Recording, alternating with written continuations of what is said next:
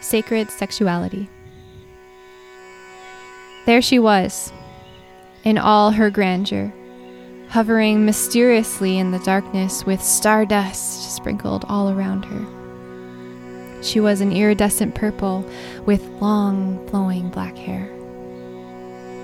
I knew who she was sacred sexuality. I was in awe of her magnificent beauty and knew she was here to remind me of something.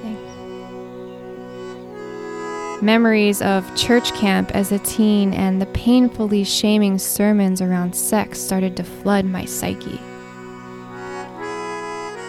I could see myself remorsefully looking down at my trembling hands in the pews as fellow campers went up to the front to ask for forgiveness for their sexual behavior.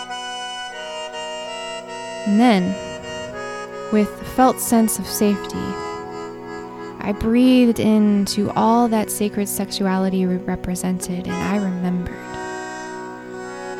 My sexuality is mine. Without shame, I can choose how to use it. My boundaries and needs then became crystal clear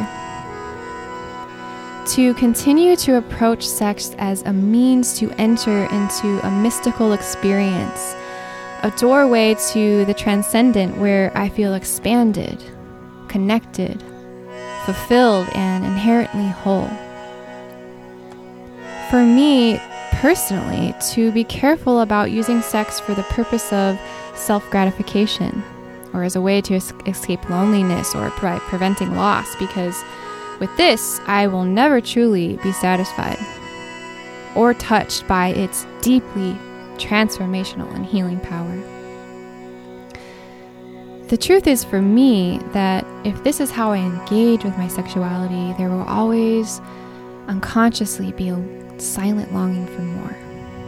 Because there is more. Sacred sexuality is the vehicle through which I can engage in the practice of giving and receiving greater amounts of love for the purpose of growth and evolution. In the path of sacred sexuality, it's not done for my own selfish gains or to get my needs met or as a way to soothe my human insecurities, but for an intention to move beyond the limitations of my human wounding by allowing myself to be expanded open into the direct and infinite flow of divine love. In that moment of realization, for me, I couldn't think of anything more fulfilling. Gracias, Madre Ayahuasca, for helping me tap into my intuition into boundaries and into my needs around sexuality and releasing the toxic shame that has been trapped inside of me for 20 years.